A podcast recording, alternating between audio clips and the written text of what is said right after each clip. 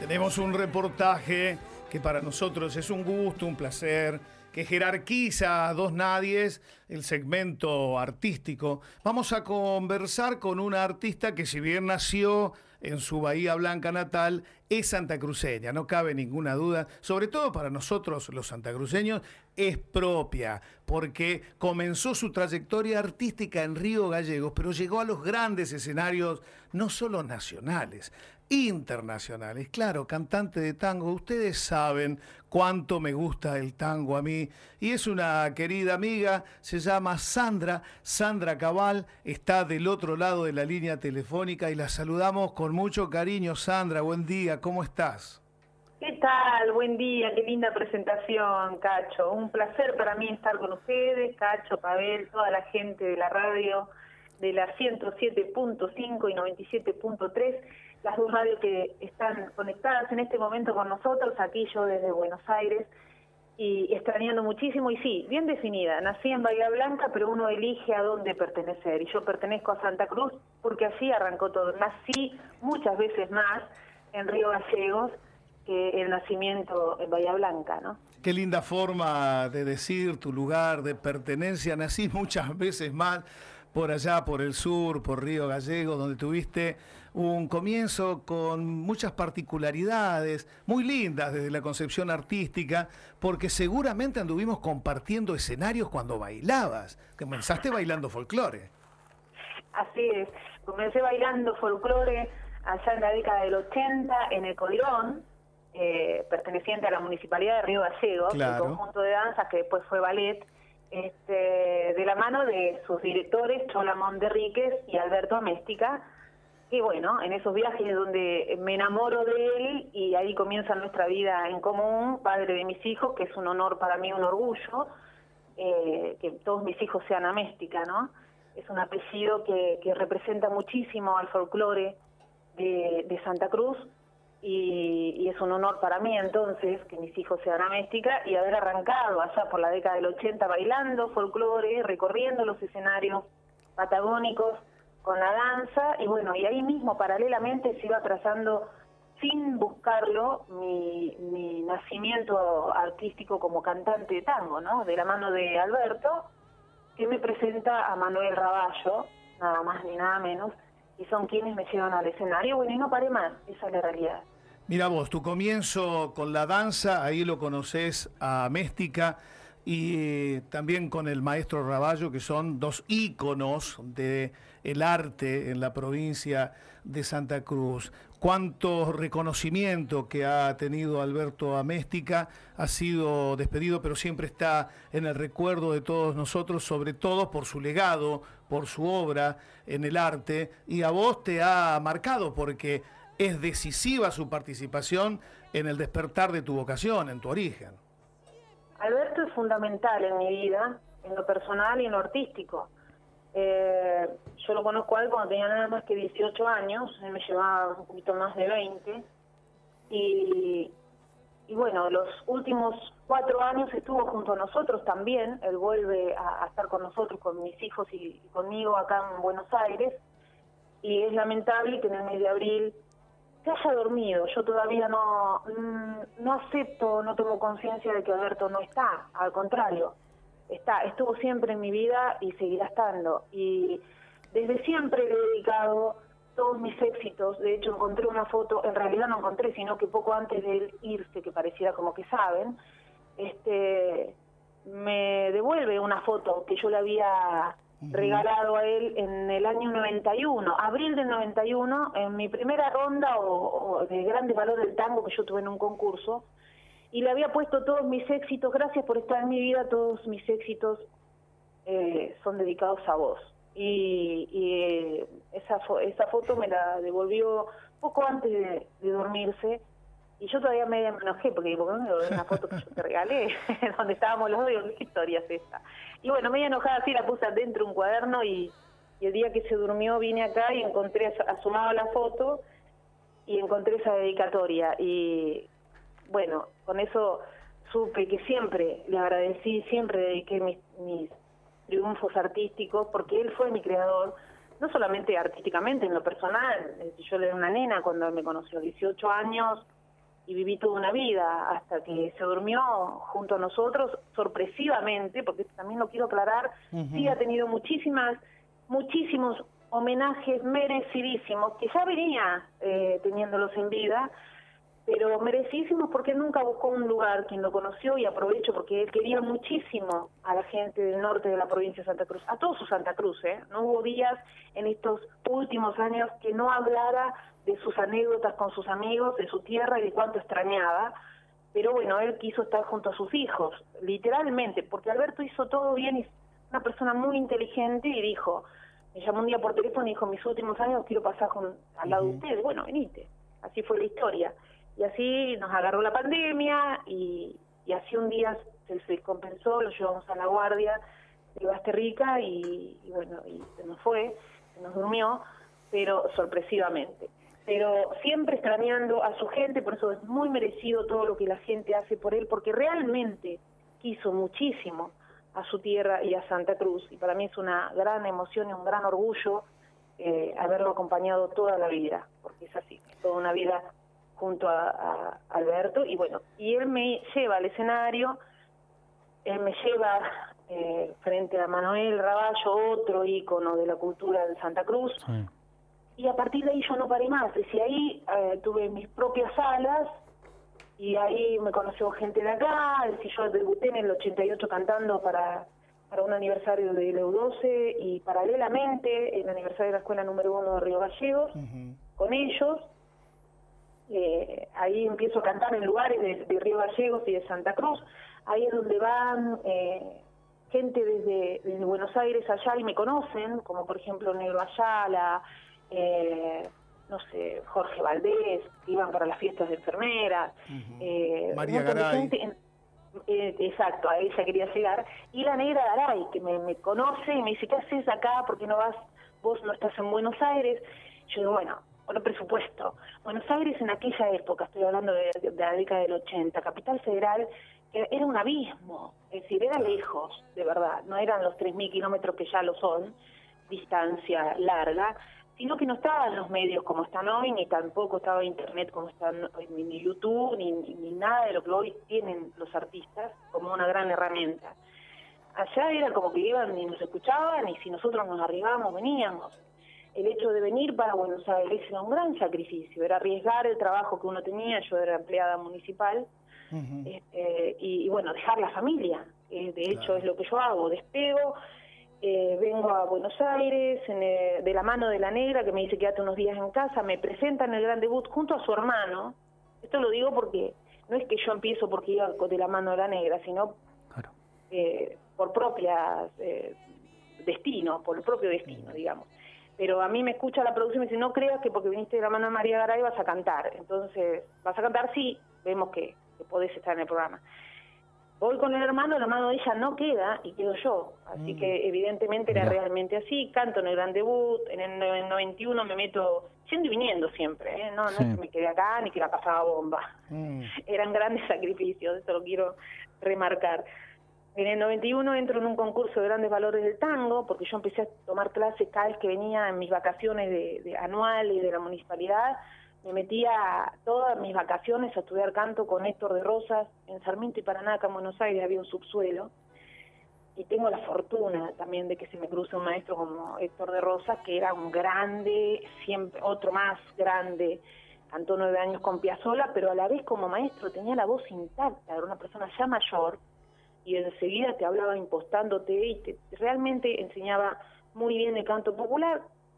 Entro a las a un concurso de grande valor del tango que gana unas cinco rondas, me vuelvo a Santa Cruz, me vuelven a llamar para un proyecto de un trío acá en La Plata, eh, me llevan a Japón. Me, escucha, accidentalmente me escucha eh, eh, Eduardo Arquimbau, de Gloria Eduardo, que había estado en tango argentino, que siempre iban a Japón con una gran compañía, me escuchan una grabación por accidente, esos videos de antes, que una chica le llevó una coreografía a Andrea, una gran amiga, Andrea Guasardo, gran bailarina también de tango, eh, le lleva para mostrarle la coreografía de ella.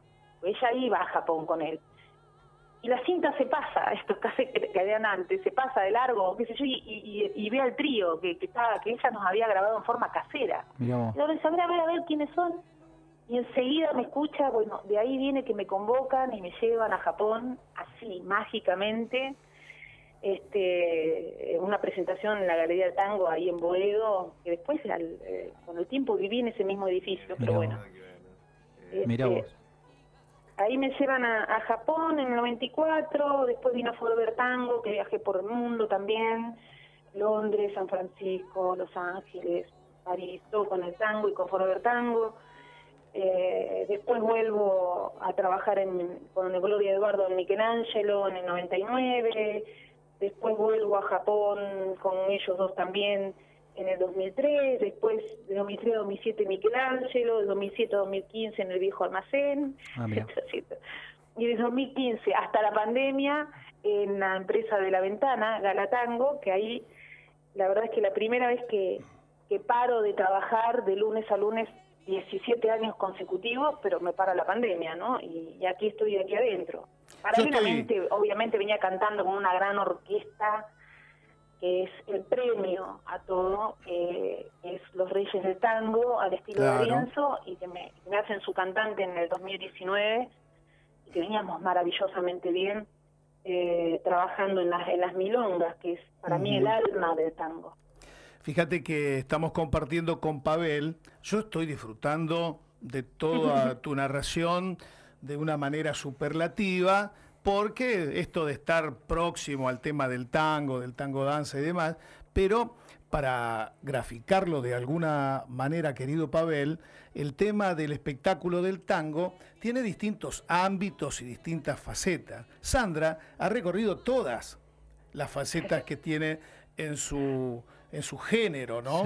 El tango. Vos fíjate que habla de espectáculos de Buenos Aires que son muy for export mm, para turistas, otros que son más bodegones, otro que es la relación con las grandes orquestas y otro que tiene que ver con los espectáculos en paquetes que comenzaron a girar por el mundo a partir de tango argentino, a partir de copes. Y después vinieron Gloria y Eduardo, que Sandra los cita así al pasar, pero son, Gloria y Eduardo Arquimbao, que hicieron hito. Y después dice, Una al, gloria. al pasar dice Forever Tango, tremendo espectáculo que conquistó el mundo. Forever Tango. Y saliendo de aquí, de Río Gallego, presentándose en una escuela con mi querido Améstica, con quien compartimos espectáculos de tango en gallegos, él como músico, y además yo siempre lo ponderé porque fue un gran bailarín y maestro de baile, el maestro Raballo, el papá de Estela, así que para nosotros... Hermano de Estela Raval. Claro. de Estela Raval, el hermano de Estela Raval, que Estela Raval es Raballo. nada más ni nada menos. Claro.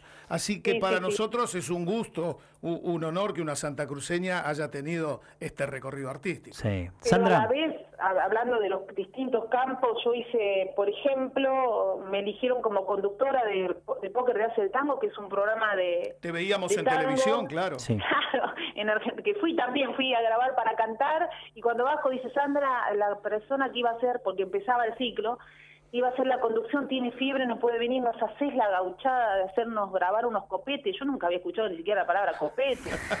Yo, yo agarré con la que era algo para tomar. Una copita. yo digo, bueno, sí, dale. Yo porque siempre dije sí. Después cuando estoy en medio del lío, digo, ay, ¿qué hago acá? ¿Cómo, cómo lo resuelvo? Pero bueno, siempre lo resuelvo.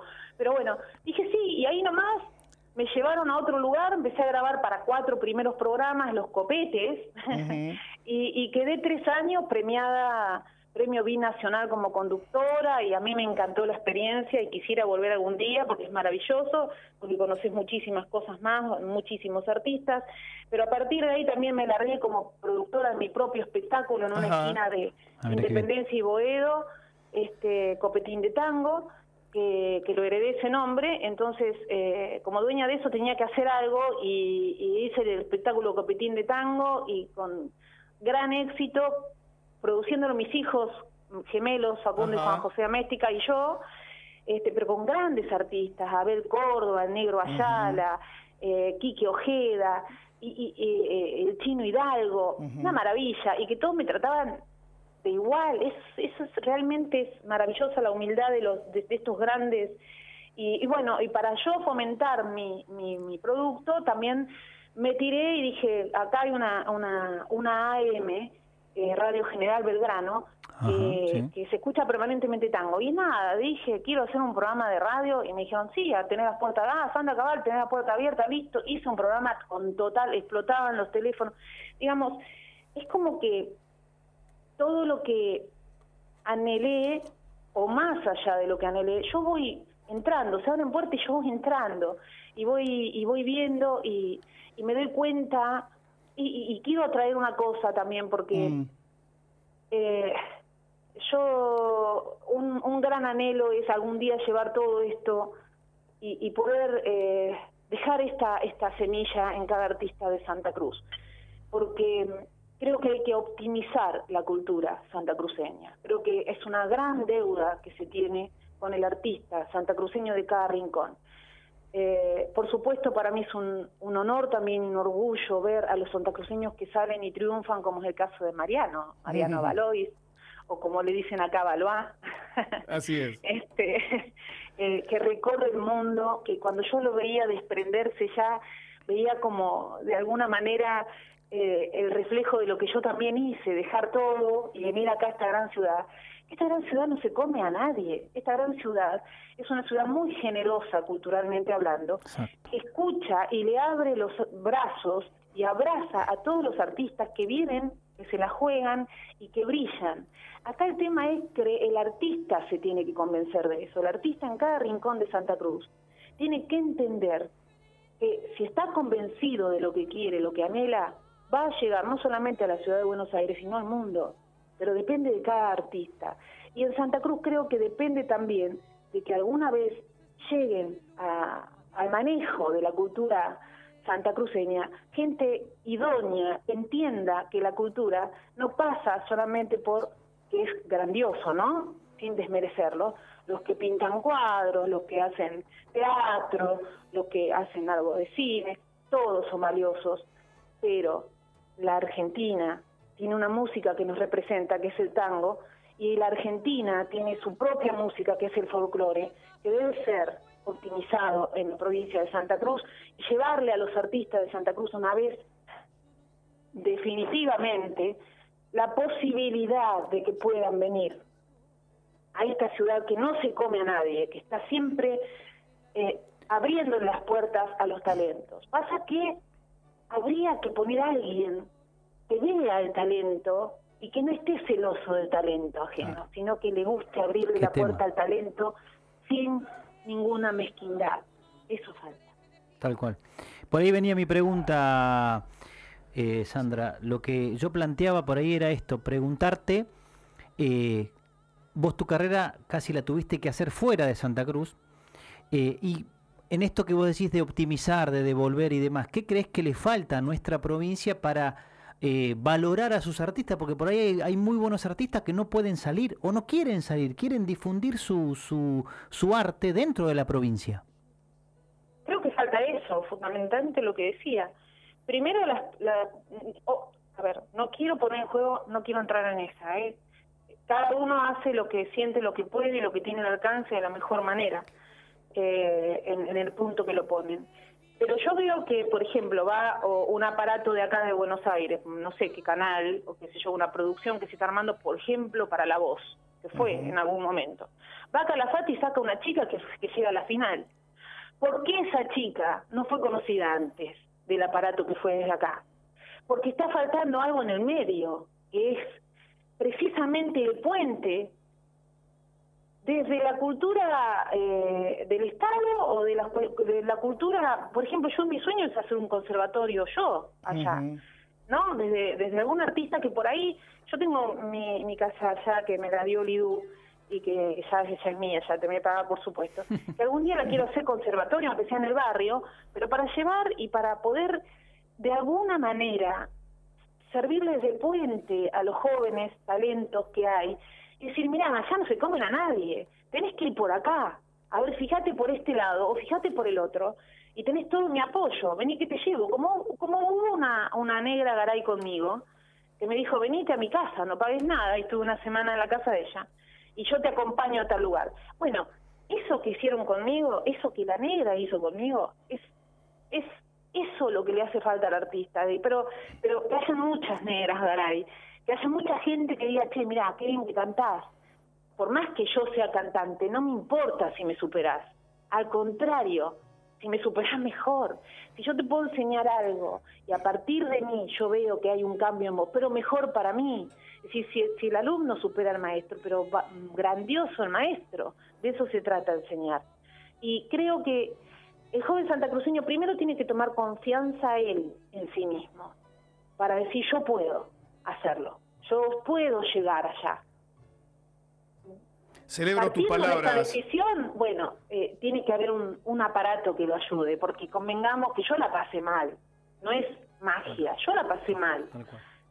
Eh, creo que todos la pasamos mal, los que vinimos alguna vez acá. ¿Pero por qué? Porque no tenemos un peso para estar, en el caso mío, en, alojada en un hotel. No tenía, desconocía totalmente esta ciudad y no tenía a quién recurrir. Entonces creo que también acá debería haber debería haber una articulación entre Buenos Aires y Santa Cruz para que los artistas empiecen a salir y que no sea una producción de capital, que, no sea un aparato de capital federal, que sea un aparato del mismo Santa Cruz. Bueno, es un anhelo, es, una quimera por ahí. Pero Sandra, Sandra querida, mientras vos vas a preparar un poquitito la gola porque vamos a cerrar esta nota con algo que nos vas a regalar a capela desde allí, desde Buenos Aires. Vos levantame, Mati, un poquito la cortina, porque yo, mientras comparto con Pavel y con Sandra eh, estas experiencias en el tema del tango, quiero disfrutar de la música y la voz de fondo del tango y Sandra Cabal. Sandra está hablando de un plan para promover artistas. La promoción de artistas debe ser planificada. Debe tener un plan estratégico, como toda acción política, y debe ser ejecutada con convicciones. Es muy difícil para los artistas que promoverse solos y sobre todo quedarse en Calafate esperando a la fortuna que caiga justo en Calafate y alguien te descubra. Esos talentos están en la provincia y hay que tener un plan y una acción política para promoverlos. Vos recordarás que cuando los jóvenes bailarines de la compañía Tango Sur, que fue un plan de promoción de nuestros talentos, andaban bailando por Santa Cruz, bailaron en una ocasión en Río Gallegos en, eh, en, el, polivalente. En el polivalente y vos estabas ahí. Vos estabas ahí y a mí después me comentaron, ¿sabés quién estuvo acá? Y ahí empecé a escuchar de vos, después seguir tu trayectoria y cuando les dije a mis a mis hijos, chicos, ustedes están bailando en el viejo almacén con Sandra Cabal, que es de Río Gallego. Me dicen, no, compartí escenario un montón de veces con Sandra y no sabía que era Santa Cruceña como yo. Así que fíjate vos que la experiencia de abrirse camino, confiando en el talento, sin tener el acompañamiento del Estado, es mucho, mucho más difícil. Simplemente hay que tener la convicción, hay que planificarlo y después tiene que haber una ejecución. Hay tantas cosas por hacer en esta bendita Santa Cruz, no solo para promover a los artistas, sino para que la gente disfrute del arte, de jerarquía, de gran nivel de esos artistas que genera sentimientos de nacionalidad, que cultiva el espíritu. Así que te agradezco mucho estos comentarios. Eh, te agradezco mucho. a Daniel Asensio que pasaron ustedes hace un rato, un muchacho de Caleta, dijeron que era. Sí. Lo, escuché y me encantó. Mira. Eh, lo, estaba escuchando recién antes eh, de entrar en, en la charla nuestra. Y, precisamente digo, bueno, también ahí, ¿no? Porque ahí yo siempre también he, luchado, hay que agarrar un micrófono, Dios mío, pero bueno, eh, con eso del el rótulo, ¿no? De, local, nacional, es decir, eh, yo siempre que fui contratada, inclusive en estos tiempos, siempre fui local y entonces, si me van a poner, eh, y por ahí, eh, no sé, en otros años han contratado a los piojos, ponerle por, por decirte algo, que le pagaban un dineral. Y yo, como era local, era por dos mangos, real. fíjate. Entonces, yo digo, ¿por qué lo local? ¿Por qué? Saquemos el rótulo, el artista es artista. Es artista en todos los escenarios. Y lo que lo mide al artista es el talento que tiene cada uno, no donde estuvo o, o, donde vive, sino el talento que tiene. Y en Santa Cruz está lleno de talento. Y la gente va donde hay talento, no donde Totalmente. hay gente de otro lugar. Celebro, ¿no es? celebro esta charla contigo, celebro que estemos en sintonía. Desde hace varios programas venimos diciendo que a los artistas caletenses no se le paga cachet, honorarios artísticos porque viven acá, porque son del barrio y son buenísimos, son buenísimos. Así que también es necesario el estímulo con esa retribución para que sea considerado, porque felicitarlo, pero decirle cero cachet para vos, para mí ¿Cuándo eso... vas a ir a Buenos Aires? Claro, cuando llegues a Buenos Aires. Valoremos que cantas bien. Eso es lo que hay que aplaudir, el talento. Sandra, querida, enorme placer, enorme gusto, no solo por eh, el respeto y la consideración que tenemos los Valois Pardo por tus condiciones y tus dotes artísticas, sino también por esta sintonía en el pensamiento con las deudas que hay, sobre todo en nuestra tierra, para promover a nuestros artistas. Cantanos un parrafito, por favor, de algo que a vos te guste, así lo compartimos con los nadies de nuestro programa. Ay, qué lindo. Yo no tenía nada preparado, pero eh, Lo que salga.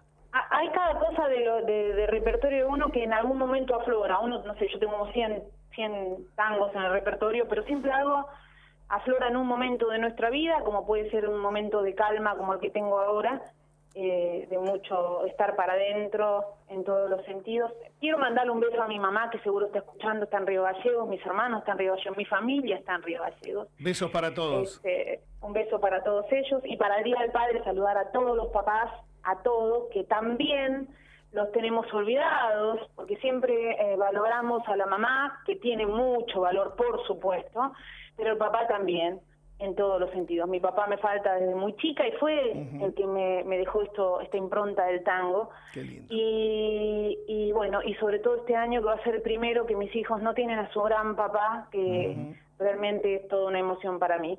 Que es, eh, si yo sigo el hilo del programa, que decían elegir los dos mejores papás, bueno, es mi papá y, y Alberto Améstica como padre de mis hijos. Mirá qué oyente que hemos conquistado en el programa de hoy, ¿eh? Tremendo. Estuve escuchando desde temprano Sandra Cabal desde Buenos Aires a través, a través de las redes. Te escuchamos. Voy a, estaba buscando mientras te hablaba algo que me gusta mucho que está en YouTube.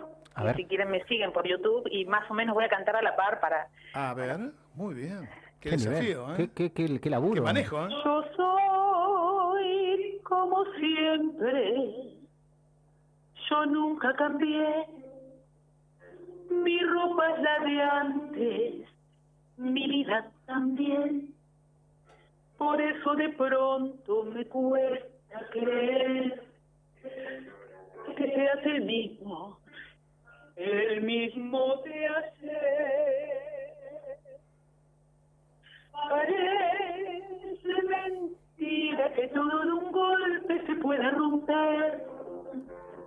Parece mentira que el sueño más puro nos quiebre la fe. Te miro y no sé, me cuesta creer que seas el mismo que quise una vez.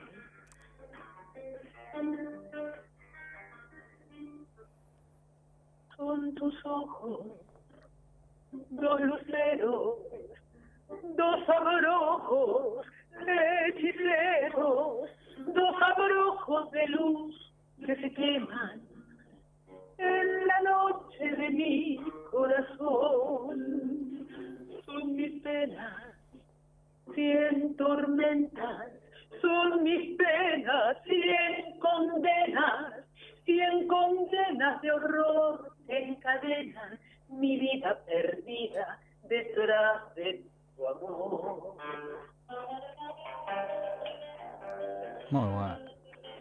Gracias, Sandra. muy bueno. Hermoso.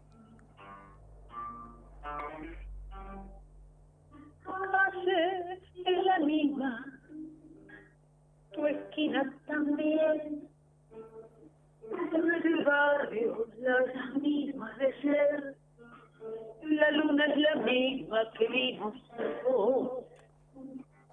colgada en la punta.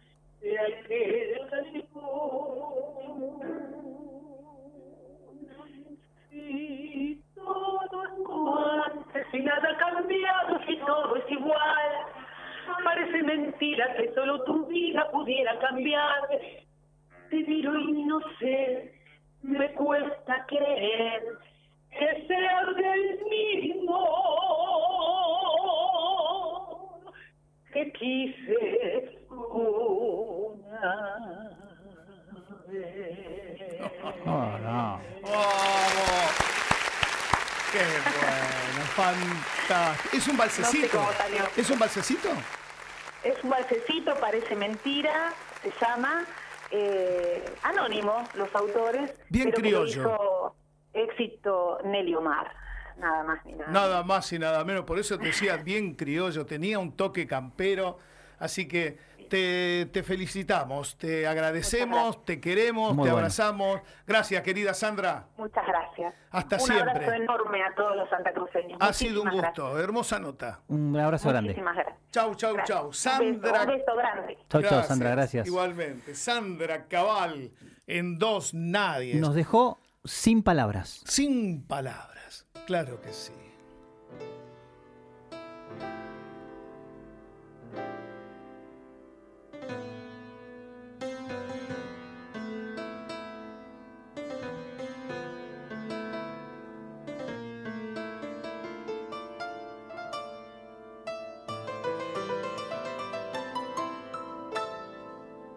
nació de ti,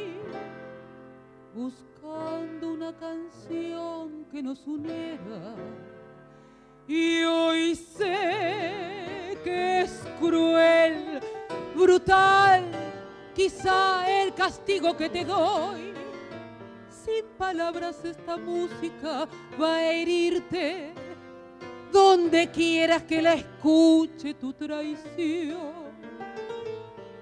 La noche más absurda, el día más triste, cuando estés riendo o cuando llore tu ilusión. Perdóname si es Dios quien quiso castigarte al fin.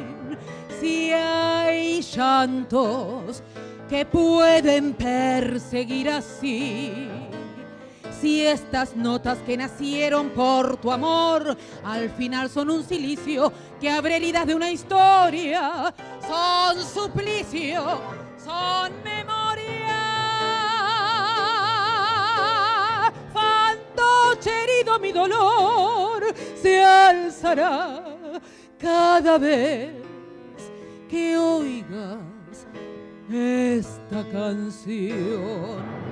Nació de ti, buscando entre esperanzas un destino. Y hoy sé que es cruel, brutal, quizá el castigo que te doy. Sin decirlo, esta canción dirá tu nombre. Sin decirlo, con tu nombre estaré yo. Los ojos casi ciegos de mi asombro. Junto al asombro de perderte y no morir. Perdóname si es Dios quien quiso castigarte al fin. Si hay llantos que pueden perseguir así. Si estas notas que nacieron por tu amor al final son un silicio. Dos nadies, tratando de pensar sintiendo y sentir pensando.